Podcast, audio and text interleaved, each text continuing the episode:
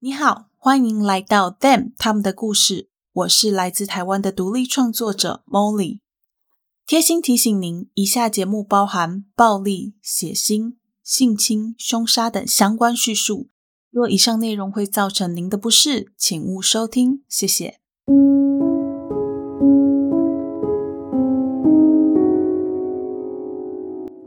Hello，各位亲爱的 Bonus 们，大家好，欢迎回到 Them 他们的故事第三季。我是 Molly。那在节目开始之前呢，一样让我们先来感谢一下赞助名单。非常感谢我们的老 Bonus JJ、ET、侯小姐、猪猪咪、帅德、文仔和 Celia。非常感谢以上赞助的 Bonus 们，真的很感谢你们哦。赞助对 Molly 来说真的是一件非常重要的事情。Molly 对于大家的赞助啊，也真的都是非常的感激。好久以前呢，有一个 Bonus 跟我说，呃，他觉得他赞助的金额很少，觉得这样很不好意思。但是因为不想要一直当免费仔，所以怎样都要来赞助一下。希望 Molly 不要介意他的小钱。我看到这样的呃私讯之后，我心里忽然有一种嗯很复杂的感觉，因为老实说，Molly 在收到赞助的时候，从来都不会去看赞助金额的大小，因为每一笔赞助啊，都是大家辛苦赚来的钱，而且也都是在经过评估衡量之后，给出了当下最适合自己，也觉得最能表达心意的金额。所以金额的大小对 Molly 来说不重要，心意才是最重要的哦。那你们的心意，Molly 都有看到，也有感受到，所以每一次收到赞助的时候，都是真的非常开心。因此，不要觉得你自己的赞助好像只有一点点，其实那每一笔都有鼓励到 Molly，也有帮助到 Molly 的哦。好啦。那也再次提醒大家，鼓励 Molly 的方式不只有一种，除了赞助之外，你还可以透过留言或者是打五星的方式激励 Molly，让 Molly 可以继续努力向前哦。在我们正式进入到内容之前呢，一样要先跟大家沟通几件事情。第一件事情呢，就是 Molly 有一点点小小的感冒，但可能就是因为我的这几天睡觉都没有吹头发，然后就有一点点不舒服啦，所以不要担心，很快就要好了。但是啊，那个声音就是听起来可能会有点沙哑啦，大家就那个忍耐一下哦，拍谁拍谁。第二件事情就是因为今天的节目内容比较长，所以我们会分成上下两集。习惯要两集一起听的 bonus 们，就麻烦你们再先等个几天。如果你觉得没有关系，先出就先听的话，那么就继续把节目听下去吧。再来就是。今天我们要讲的案件会有非常大量的虐待、性暴力的情节。如果你本身不喜欢这样子的内容，或者是这样子的内容会让你感受到任何的不舒服的话，就麻烦你先跳过这集喽。好，那我们就要正式进入内容喽。事情要从一位叫做科林史丹的女孩说起。柯林出生在一九五六年十二月三十一日，美国加州的河岸市。因为妈妈工作的关系，柯林从小在农场里长大。也许是因为长期接触大自然，柯林的个性是外向、有好奇心，同时还非常的有创造力。柯林的父母在柯林年纪很小的时候就离婚。而他们的三个孩子，也就是柯林和其他的两个姐妹，都是跟着妈妈一起住的。后来，柯林的妈妈是自己有交了一位新男朋友。原本一开始大家相处都非常的融洽，没有什么太大的问题。但是当柯林稍微长大一点，进入到青春期的时候，柯林妈妈的这个男朋友开始会性骚扰柯林。那样子的状况没有持续太久，科林就受不了，决定要搬到爸爸那边跟爸爸一起住。一年之后，科林的其他两个姐妹也跟随着科林的脚步搬到了爸爸家，姐妹们才结束了被骚扰的日子。前面有说过，科林是一位非常富有创造力的人。关于这一点啊，可以在科林的文学创作上看得出来。他在青年的时候就写了很多很多的诗。而且这些诗还很常被人拿出来称赞，虽然柯林在文学方面有这么高的天赋和创造力，但是他在学校的成绩并没有很好。准确的来说啊，他不喜欢读书，也不喜欢去学校。因此，在他刚上高中之后没有多久，他就辍学了。这时候的柯林只有十六岁，而且他有一位男朋友。柯林跟他的这位男朋友是在学校认识的。两个人的个性非常合得来，彼此也都非常清楚对方的需求。根据他们家人朋友的说法，柯林和这个男朋友是属于心灵契合的灵魂伴侣。也因为两个人非常合得来，所以柯林便决定要在十六岁那一年嫁给爱情，投入婚姻。只是很可惜的，这段婚姻并没有维持的太久，仅仅一年就结束。离婚后，十七岁的科林回到加州。不过，这时候的科林并没有仗着自己未成年就回到原生家庭跟父母同住，反而是对自己的人生负起责任。他先是试着投靠朋友，尝试了很多不一样的工作，直到后来他遇见了一对非常恩爱的年轻夫妻，生活也才可以说是完全定了下来。这对年轻夫妻之间的相处模式和他所建立的小家庭，对刚离婚的柯林来说是非常具有吸引力，也是他一直以来都向往的。所以在一群朋友的协商之下，柯林便和这对夫妻暂时的住在一起。他们之间相处的非常融洽。后来，他们还又一起从加州搬到奥勒冈州的尤金市住了很久。在一九七七年五月十九日星期四那一天，柯林告诉这对夫妻说，他打算要回加州的维斯特伍德去见一个朋友，想要在那个朋友的生日派对上给对方一个惊喜。这对夫妻听了之后便表示赞成。在经过一番讨论之后，柯林决定要用他之前惯用的方法，那就是搭便车。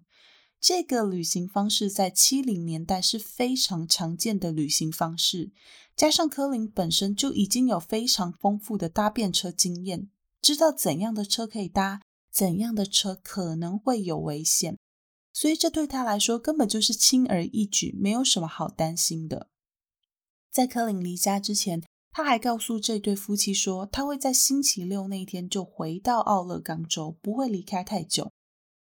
不过，就在星期六那一天，柯林他并没有按照原先的计划回到奥勒冈州。这一对还在等待柯林回家的夫妻就开始担心柯林会不会发生了什么事。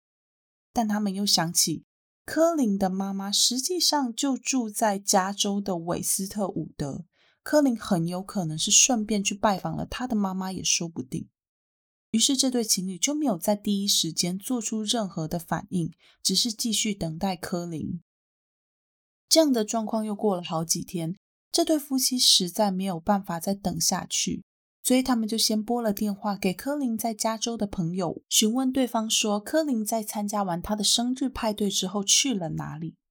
想不到这个时候，对方他居然回答说：“没有啊，科林从来就没有出现在我的生日派对上。”他也从来都没有说过他要来啊！听到这样子的话，夫妻两个人开始担心，于是他们便拨了一通电话给科林的妈妈。科林的妈妈接到电话之后，也是一头雾水，表示自己的女儿从来都没有回到加州来拜访过他，近期也没有这样子的打算。意识到事情不太对劲的大家，才在这个时候报警。那对父亲和科林所有的家人都非常的着急。先是科林的妈妈将科林失踪的消息转报给当地的警察，请当地的警察帮忙寻找。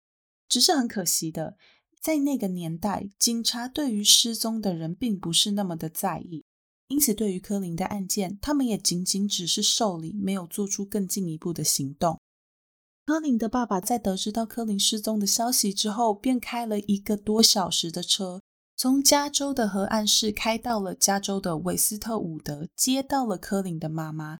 两个人一起再从韦斯特伍德一路往北开车到奥勒冈的尤金市，寻找科林的下落。旅途中，只要他们看见到警察局，就一定会下车到警局里去询问，看看有没有任何关于科林的消息。这样的寻找活动持续了好几个月，但是他们都没有找到柯林。全家人心灰意冷。此时此刻，他们甚至连柯林究竟是生还是死都不知道。时间过得很快，就在柯林失踪之后，过了将近四年，柯林的家人忽然接到了一通来自柯林的电话。在电话那一端，柯林很轻松自在的告诉他们说，他人很好，而且很快就会回家了。这样的电话陆陆续续出现了很多次。根据他们谈话的内容，也很明确的就证实打电话的人不是别人，真的就是柯林。只是每当家人问起柯林这几年去了哪里，发生了什么事的时候，柯林不是支支吾吾的说不出话来，就是表示自己实在太忙了，没有空联络家人。就在柯林的第一通来电之后没有多久，一九八一年三月的某一天。柯林真的就出现了在他们家的门口。送柯林回家的男人是麦克，柯林的未婚夫。不过说也奇怪，已经成为了未婚夫的麦克，并没有在柯林家久留，只是将柯林放下车之后就离开。柯林向自己的家人解释道：“麦克回到家里附近的主要目的是为了要来上一堂电脑的课程，所以柯林就想说，可以趁这个机会顺便回家看看。”因此，他便回家了。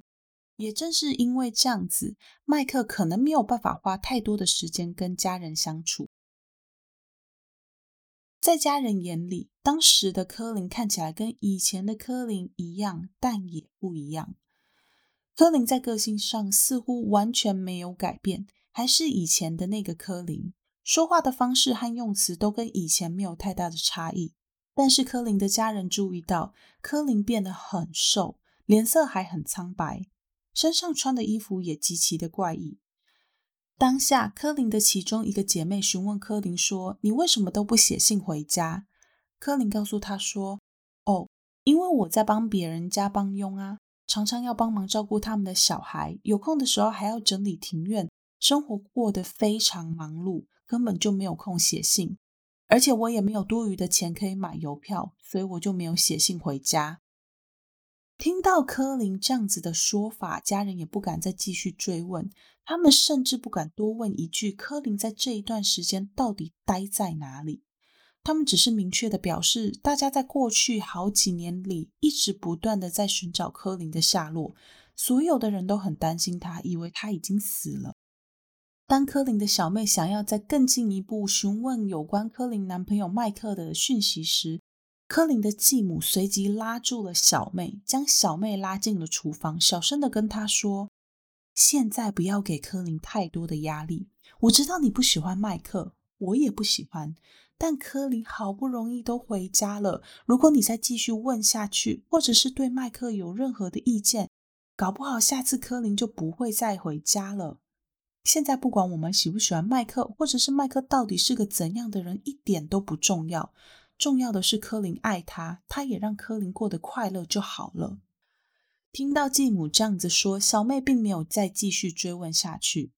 隔天一早，麦克便来接走柯林。临走前，柯林的家人还帮这一对情侣拍了一张照片。照片中的柯林和麦克笑得很开心，幸福俨然就洋溢在他们的脸上。临走前，柯林向家人承诺，他一定会再回家。在柯林离开家之后，所有人都在猜测柯林是不是加入了什么邪教，否则他为什么会这么长的时间都不跟家里的人联络？回来的时候身上还穿着奇怪的衣服，他是不是加入了邪教，被什么人给控制住了呢？不过不管怎样，都已经不重要了。重要的是柯林已经回家，而且他还承诺自己会再跟家人联络，所以这一切就都无所谓了。大家都只祈求柯林人能平安就好，但柯林这一走，便又像是人间蒸发一样，杳无音信，甚至连一通电话都没有。他的家人又再度回到了那一段非常担心的日子，但担心并没有让柯林再次出现。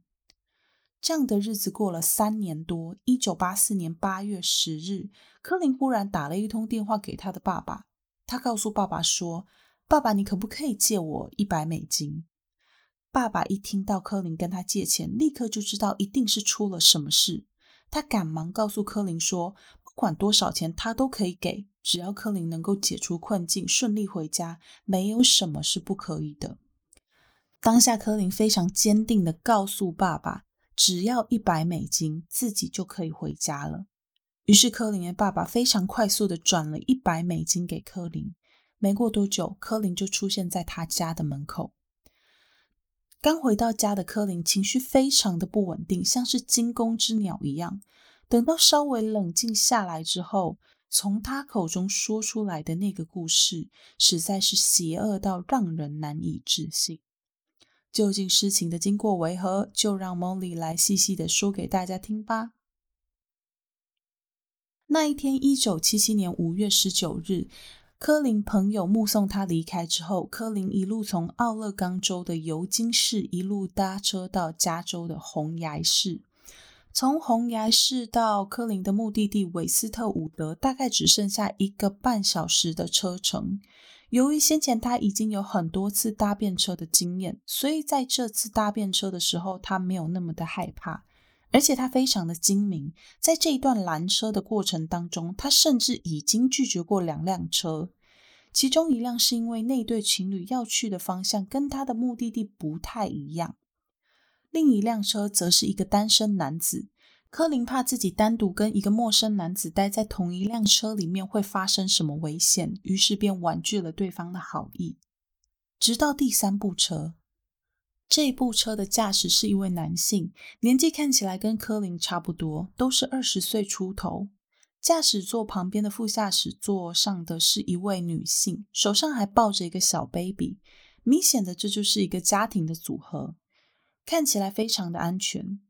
车子的后座还散落着一些小孩的玩具。驾驶亲切的询问柯林要去哪里，柯林告诉他，他要到韦斯特伍德去找朋友。在生日派对上给对方一个惊喜。驾驶一听便回答柯林说：“他们正好就要到韦斯特伍德的一个观光景点，可以顺便载柯林一程。”说完，他便让柯林上车。旅途中，驾驶座上的男人除了向柯林打听有关那个景点的消息，还问了一些跟柯林有关的个人基本资讯。这些对话牵涉到非常多柯林的个人隐私。跟他之前搭便车时的那些闲聊完全不同，这让柯林隐隐约约的有一种被侵略的感觉。他还注意到，这个男人在说话的时候，时不时的会透过后照镜偷瞄柯林，鬼鬼祟祟的眼神，就好像是做错了什么事，怕被人发现一样。除了眼神和聊天的内容让柯林感到不舒服之外，还有一件事情让柯林非常在意的，那就是他觉得这个男人似乎有一点心不在焉，讲话常常还没有讲完，或者是讲到一半就又跳到了另外一个毫不相干的话题。这时候的柯林才意识到啊，自己刚才这么清楚的告诉对方说自己到韦斯特伍德去找朋友是要给朋友惊喜这件事情，根本就是在告诉对方说。没有人在等自己，也没有人预期自己会出现。这是个错误，他应该要赶快下车。于是柯林问男人可不可以让他到加油站去个洗手间。男人的也大方表示说好，还说他可以顺便去加个油。洗手间里，柯林看着在镜子里面的自己，不断的告诉自己说：“其实你可以逃跑，你应该要逃跑，你应该要赶快找一个借口开溜。”但是柯林又想到，哎，万一对方只是因为第一次载人非常紧张怎么办？他不可以误会人家吧？何况这个组合是一个家庭，小孩都还在车上跟着他们一起旅行，总不会带着小孩一起绑架人或杀人吧？柯林最终回到了那个车上，他将自己心里那股不安的感觉压抑着，还不断的说服自己说。拜托，这是一个善良的普通小家庭，绝对不会有什么问题的。就在继续前往韦斯特伍德的路上，男人告诉柯林，他们要去的那个观光景点会比柯林的朋友家早到，问柯林要不要跟他们一起去那个观光景点看一看。柯林这时候就想说，他好像也没有什么说不的理由，于是便勉强点了点头。接着，男人开的路便越来越偏远，甚至都已经开到了根本没有柏油路的泥土道路上。可能是注意到科林的不安，男人还主动说：“景点哦，在韦斯特伍德比较外围的地方，走这条路是很正常的，不要担心。而且我们的车很安全的，不要怕。”这时候，柯林心里整个七上八下，开始后悔自己刚刚没有坚持在加油站的时候就跟这个小家庭分道扬镳。不知道又开了多久，他们来到了一个定点，车子停了下来。柯林看了看四周，好像都没有他们说的观光景点。这时候，坐在副驾驶座的女人抱着宝宝下了车，男人也跟着下了车，但是他没有跟着女人。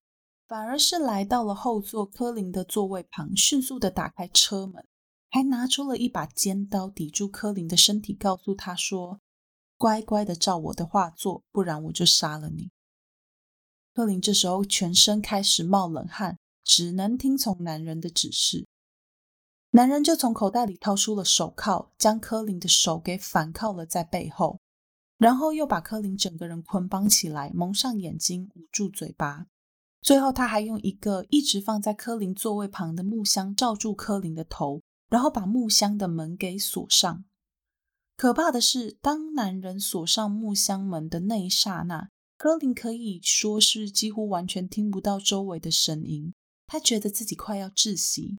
那个木箱不仅厚重、隔音，木箱里面还有一层像是毛毯或者是布之类的东西，闷到他几乎就快要窒息。他唯一能够获得新鲜空气的，就是木箱跟他脖子之间那一条小小的细缝。这个木箱其实是在柯林去完加油站之后才出现在他后座的旁边。虽然当时柯林觉得木箱很奇怪，但是你搭人家的车子，怎么好意思对人家的隐私或者是物品指指点点的呢？在锁好木箱，确定木箱的门不会被打开之后，他便让柯林躺在后座。并用柯林的睡袋盖住了柯林的身体，然后就回到驾驶座继续往前开。不知道开了多久，车子又停了下来。柯林感觉到有人将他从后座扶了起来，并把他头上的箱子门给打开。接着，柯林就闻到了素食店汉堡的味道，然后就是前排座位上两个人在吃东西的声音。当两个人吃完东西之后，他们又将科林再度锁回那个小小的木箱，并让他躺回后座。车子行驶了好一阵子，又再度停了下来。这时候，男人将科林头上的木箱给拿下来，然后将科林带进了一处民宅。科林一路被带进了民宅的地下室，还被脱去了身上所有的衣物，并且。这个男人还将柯林手上的手铐换成了一个皮质的手铐，接着便将柯林给吊了起来。柯林就这样全身赤裸的被吊在地下室的天花板上，唯一能支撑他整个人重量的就是手上的那个皮质手铐。忽然，柯林感到身体一阵刺痛，原来是男人开始用皮鞭鞭打柯林。过没多久，另一个人进入了地下室。柯林推测，应该是那一位一直坐在副驾驶座默默不语的女人。他听到两个人开始低声说话，爱抚彼此，然后是两个人的喘息声。接着，他们就在柯林的脚底下发生了性行为。在他们结束活动之后，男人将柯林松绑，把之前的那个木箱套回到柯林的头上，再将柯林整个人关进另外一个大木箱里。并用铁链把他的手给绑起来。过程中，柯林试着想要挣脱，但是因为他的双手都被铐起来了，所以他只能用脚猛踹木箱的盖子。男人听到了大声的噪音之后，便立刻折回，用铁链把柯林的脚也给绑了起来，让他没有办法再发出任何的噪音。等到周围全部都安静下来，确认绑匪们都已经离开之后，柯林开始尽他所有的力量，想要离开这个狭小的地方。但他的手脚都被绑着，对方还在箱子上上了锁，导致柯林所有的努力全都是徒劳无功。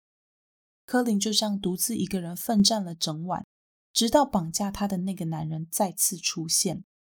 他将柯林头上的木箱先拿走，然后将柯林带出了大木箱，接着将柯林转而绑在地下室的一张桌子边，然后将小木箱给放回了柯林的头上，接着离开了地下室。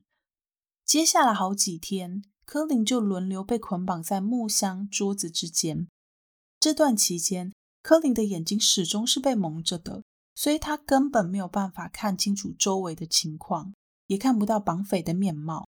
那个男人有时候会进到地下室，什么都不做，只是静静的待在柯林的身边。有时候他也会在地下室里面敲敲打打，好像在做什么东西。柯林感到非常的害怕，因为他不知道这个男人究竟在做什么，他绑架自己的目的又是什么。几天之后，柯林终于明白这个男人在敲敲打打的东西到底是什么了。那是另外一个箱子，尺寸比之前还要大一点。而柯林非常确定，这个箱子就是男人为自己量身打造的，因为在那个木箱完成的当晚，柯林就被关进了新的箱子。这一次，男人还用耳塞塞住了柯林的耳朵，让他没有办法听到外面的声音。所以现在的柯林既听不到也看不到，恐惧在他的心里无限的被放大。他不知道未来在他的身上会发生什么事。在那之后，男人每天都会在固定的时间出现。他的出现意味着好事，也意味着坏事。每次他出现的时候，总是会带给柯林一些食物，让饿了整天的柯林有东西吃。同时，这也是柯林每天一次可以离开木箱去上厕所的机会，更是柯林被关在木箱中长达二十三个小时之后唯一可以伸展筋骨的机会。不过，满足柯林的生理需求显然不是男人出现的重点。在稍微解决柯林的基本生理需求之后，男人便会开始凌虐柯林。他会像之前一样，将柯林吊在地下室的天花板上。鞭打柯林，拿火烧柯林的皮肤，用通电的电线电击柯林的生殖器。男人甚至还会用异物去侵犯柯林，玩弄他的身体。虽然如此，但是这个男人从来没有真的跟柯林发生肉体上的关系。在这段期间，男人会要柯林帮忙做一些像是木工、编织、开坚果这一类的工作。不过，做这些工作的柯林依然是被蒙着双眼，他只能凭着感觉来完成男人交代的每一件事情。这样的日子大概过了八个月，时间来到了一九七八年一月二十五日，男人一如往常的来到地下室。柯林一察觉到男人进地下室，他便开始感到非常的害怕，因为他很清楚接下来要发生什么事。但今天是一个不一样的日子。男人将柯林松绑，并命令他将眼罩给拿下来。这是第一次，柯林真正看清楚绑匪的模样。在我们继续把案件讲下去之前，我们先来听听看绑架柯林的这两位绑匪到底是怎么样的人。这两位绑匪其实是一对夫妻，男的叫做卡麦隆·虎克，出生在一九五三年十一月五日。女的是詹宁斯·虎克，出生在一九五八年。詹宁斯的家里有四个孩子，他是排行最小的那个。原本这样子的排行应该要是家里最受到瞩目的，但备受瞩目这样子的情况并没有发生在詹宁斯身上。相反的，詹宁斯的爸妈非常刻意的在跟他保持距离。妈妈甚至还曾经直接就骂詹宁斯是个白痴，说出希望詹宁斯可以消失在这个世界上的这种话。詹宁斯后来自己在回想这段时光的时候，他觉得应该是因为自己患有一些先天性的癫痫，导致一出生就给父母带来很多麻烦，所以父母才会不喜欢他。如此的不受到重视，甚至是刻意被家人排挤的成长背景，一直让詹宁斯相信他是那个家多出来的孩子。带着这样子的自卑感，詹宁斯在十五岁的时候遇见了十九岁的卡麦隆。两个人刚认识的时候，詹宁斯才刚上高中，卡麦隆则是一个已经有工作经验的人。在詹宁斯眼里，卡麦隆对自己非常好。卡麦隆常常会对自己说很多甜言蜜语，照顾他，带他出去玩。除了这些，卡麦隆时不时的就会送詹宁斯一些小礼物。这一切美好，从没有受过的对待，让詹宁斯觉得卡麦隆简直就是这个世界上最特别、最棒的人。他深深的相信卡麦隆就是他的真命天子。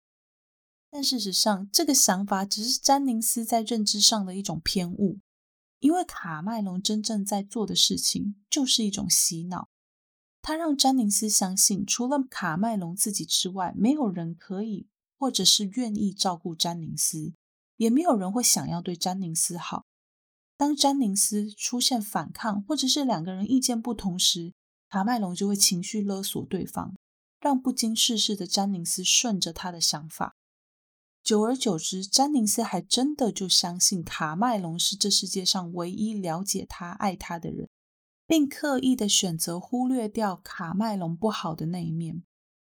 另外，还有一件事情让詹宁斯这么相信并且依赖卡麦伦的原因是，当年十六岁的詹宁斯决定要嫁给卡麦伦的时候，一直是规定家里的女儿必须要至少年满十八岁才能出嫁的。詹宁斯父母连问都没有多问，便一口答应了。这更让詹宁斯坚信自己是一个不被世界接纳的人。唯有卡麦伦才是他生命中的救赎以及依靠。那卡麦隆呢？卡麦隆的原生家庭其实一切都很正常，他父母在其他人眼里是一对工作认真的夫妻，而且显然的也对小孩都很好。卡麦伦跟其他的手足之间也没有太大的争执或是隔阂。不过不知道为什么，他的个性就是特别的孤僻。推测原因可能是卡麦隆的父母因为工作的关系，必须要不断的搬家，而卡麦隆就必须跟着父母，然后一直转学，导致他从来没有真正的交到一个好朋友。卡麦隆自己也是完全接受这样子的事实，因为他没有办法改变父母的工作，加上前面所说的他的个性本来就特别的孤僻，所以他并不是很在意有没有好朋友这件事情。卡麦隆的童年并没有发生过什么很戏剧化的事情，但是他很确定自己大概到了十六岁开始便对性有一些憧憬跟幻想，而且那个时候他就已经非常明确的知道自己对于性暴力这件事情是非常有反应的，特别是一些关于捆绑的情节和景象。不过，因为卡麦隆在遇见詹宁斯之前完全没有交过女朋友。所以他从来就没有办法真正的去实行自己大脑中的那些幻想。于是，当他遇到詹宁斯之后，他就毫无保留的把自己心中对于性的想法告诉詹宁斯。想当然尔，詹宁斯对他这样的幻想感到很不可思议。两个人在刚开始交往的时候，詹宁斯一点都不想要做那些特殊的尝试，但在卡麦隆不断的哄骗、要求、威胁、讨好之下，他妥协了。他们的第一次性行为发生在一片树林里，当时卡麦隆还用相机记录詹宁斯全裸被吊在树上的样子。接着，他还用皮鞭鞭打詹宁斯，直到他的身上都出现明显的伤痕为止。在这次的初体验之后，詹宁斯直接就跟卡麦隆表示自己是真的不喜欢这样的性行为，但卡麦隆又是半哄半骗的让詹宁斯顺服自己。他一方面暗示詹宁斯，如果詹宁斯不能接受这样子的性行为的话，那他们两个人可能不适合在一起。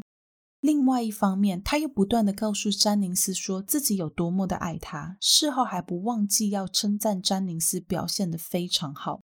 于是詹宁斯就一次又一次的违背自己的意愿，满足卡麦隆。这是他们两个人结婚之前。在两个人结婚之后，卡麦隆的行为越来越夸张。很多时候，即使詹宁斯不愿意，卡麦隆依然会强迫詹宁斯。如果詹宁斯反抗，卡麦隆就会威胁他说要离开他。詹宁斯因为害怕卡麦隆真的离开，所以只好再一次妥协。日子久了，詹宁斯对于这样充满暴力和威胁的婚姻生活感到很不满意。加上从小缺乏父母关注的关系，詹宁斯比任何人都想要拥有一个完整的家庭。于是他便卡麦隆提出想要小孩的要求。没想到卡麦隆却回答他说：“那如果有了小孩，谁还来陪他玩呢？”詹宁斯听见卡麦隆的问题，先是一愣，然后就沉默了。他开始回想过去，卡麦隆常常会有意无意的说着自己想要一个性奴隶的幻想。此时，卡麦隆果然无耻的提出了这个要求，甚至还提议说：“那要不然我们来试试看，绑架一个人取代你的位子好了。”詹宁斯当然不愿意，他对卡麦隆的要求表示抗议。但卡麦隆又搬出他平常常用的那一套，告诉詹宁斯说：“如果你不同意的话，那我也只能离开你了。”后来，詹宁斯为了想要怀孕有小孩，为了卡麦隆可以继续留在他身边，他点头了。不过，他也告诫卡麦隆说，他可以允许卡麦隆有其他的女人来当他的奴隶。卡麦隆想要怎样玩弄这些女性，也跟他无关。但卡麦隆绝对不可以和这些性奴隶发生关系。最后，事情就演变到他们绑架了科林，将科林藏在地下室。我们现在再把时间拉回到科林被绑架之后的八个月，一九七八年一月二十五日这一天，卡麦隆将科林松绑，并让科林拿下蒙着眼睛的眼罩。这时候，科林才看清楚卡麦隆的长相。他是一个长相非常普通的男人，普通到你在路上根本就不会去注意，就算因为什么原因注意到了，也会忘记的那种长相。他的脸色苍白，戴着黑框眼镜，看起来完完全全的就是一个普通的路人甲。柯林完全想不到，这就是那个每天都在虐待自己的人。让柯林脱下眼罩后，卡麦隆交给柯林一份文件。柯林一看，简直要昏倒。这居然是一份奴隶契约。契约大概的内容就是在说，柯林以后将要成为卡麦隆的财产，卡麦隆将会拥有柯林的灵魂。他必须要称呼卡麦隆为主人，称呼詹宁斯为夫人，而柯林的本名也不再叫柯林，他的名字会被改成代号 K。柯林看到这份契约的当下，只觉得这一切实在是太荒谬了。卡麦隆马上就发现，詹宁斯根本就不相信契约上的内容，似乎也不愿意签名。于是他便开始阐述这份契约的来源。他告诉柯林说，其实这份契约是来自他所属的组织，组织里面专门会去绑架一些年轻的女孩来作为成员的性奴隶，那是他们所坚持的信仰。而自己的太太詹宁斯，也就是未来 K 要叫做夫人的人，也曾经是被这个组织绑架来的女孩。卡麦隆煞有其事的跟柯林说，詹宁斯很久以前也有想过要逃跑，他甚至成功的逃到了警察局。但是你猜怎么了？警察局里面居然也有我们的内应，所以当那位内应一看到詹宁斯，就二话不说，立刻又把他送了回来。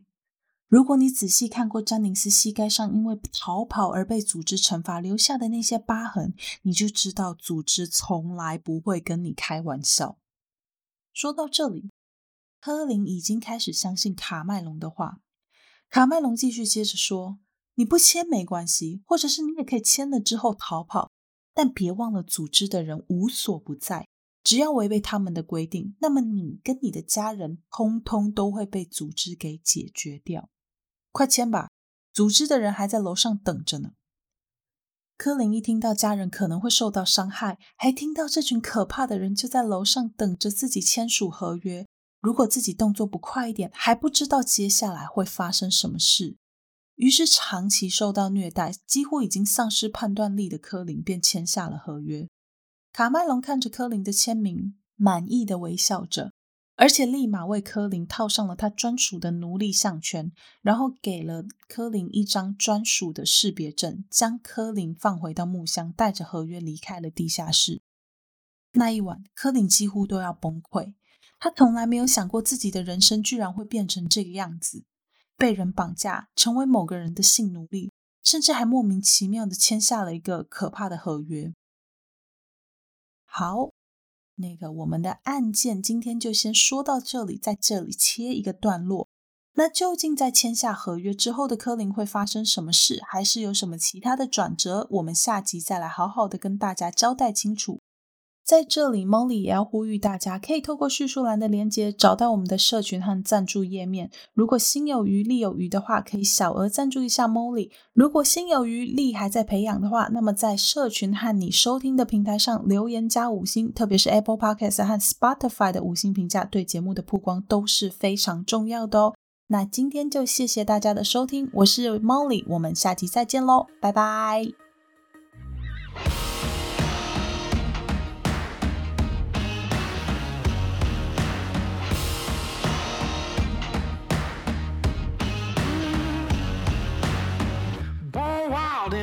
Wants to tame me. You can't catch me on the run, cause I'm gone, yeah. I blaze trails, set fire to what's behind me. No, I'm never looking back, I'm on the run. I could only ever be what I'm made to be.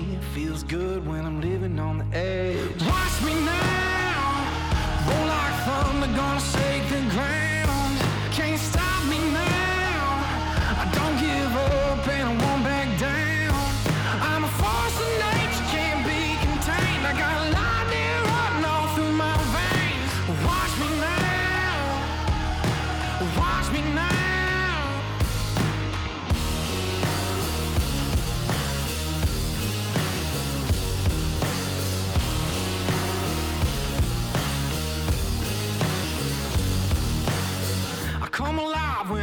Face of danger.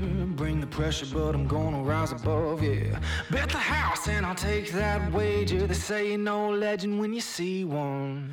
Watch me now. I roll like thunder, gonna shake